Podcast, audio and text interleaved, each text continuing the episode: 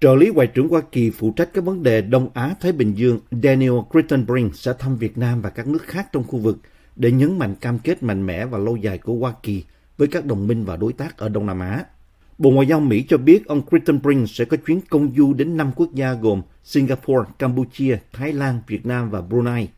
từ ngày 23 tháng 2 đến 4 tháng 3, nhưng không nêu rõ ngày nào ông sẽ có mặt tại Việt Nam.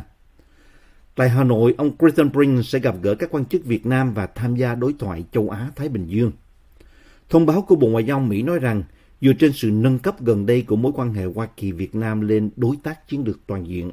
trợ lý Ngoại trưởng sẽ tìm cách làm sâu sắc hơn nữa mối quan hệ Hoa Kỳ-Việt Nam và thúc đẩy tầm nhìn chung của chúng ta về một khu vực Ấn Độ Dương-Thái Bình Dương thịnh vượng, cởi mở, kiên cường và hòa bình. Vào tháng 8 năm 2022, như VOA tiếng Việt đã đưa tin, ông Crittenbrink đã chào đón Thứ trưởng Ngoại giao Việt Nam Nguyễn Minh Vũ đến Washington dự đối thoại Hoa Kỳ-Việt Nam về châu Á-Thái Bình Dương lần thứ 9.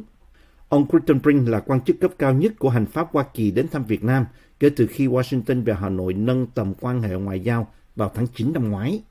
Vào đầu tháng này, ở nhánh lập pháp Mỹ, dân biểu liên bang Young Kim, chủ tịch tiểu bang đối ngoại Ấn Độ-Thái Bình Dương của Hạ viện, dẫn đầu một phái đoàn đến thăm Việt Nam. Nữ dân biểu đại diện khu vực 40 của bang California cho biết trong một thông cáo rằng phái đoàn của bà đã gặp gỡ các quan chức chính phủ, cơ quan kiểm kê tù binh và người mất tích, gia đình các tù nhân chính trị cũng như các nhà bất đồng chính kiến và các nhà hoạt động.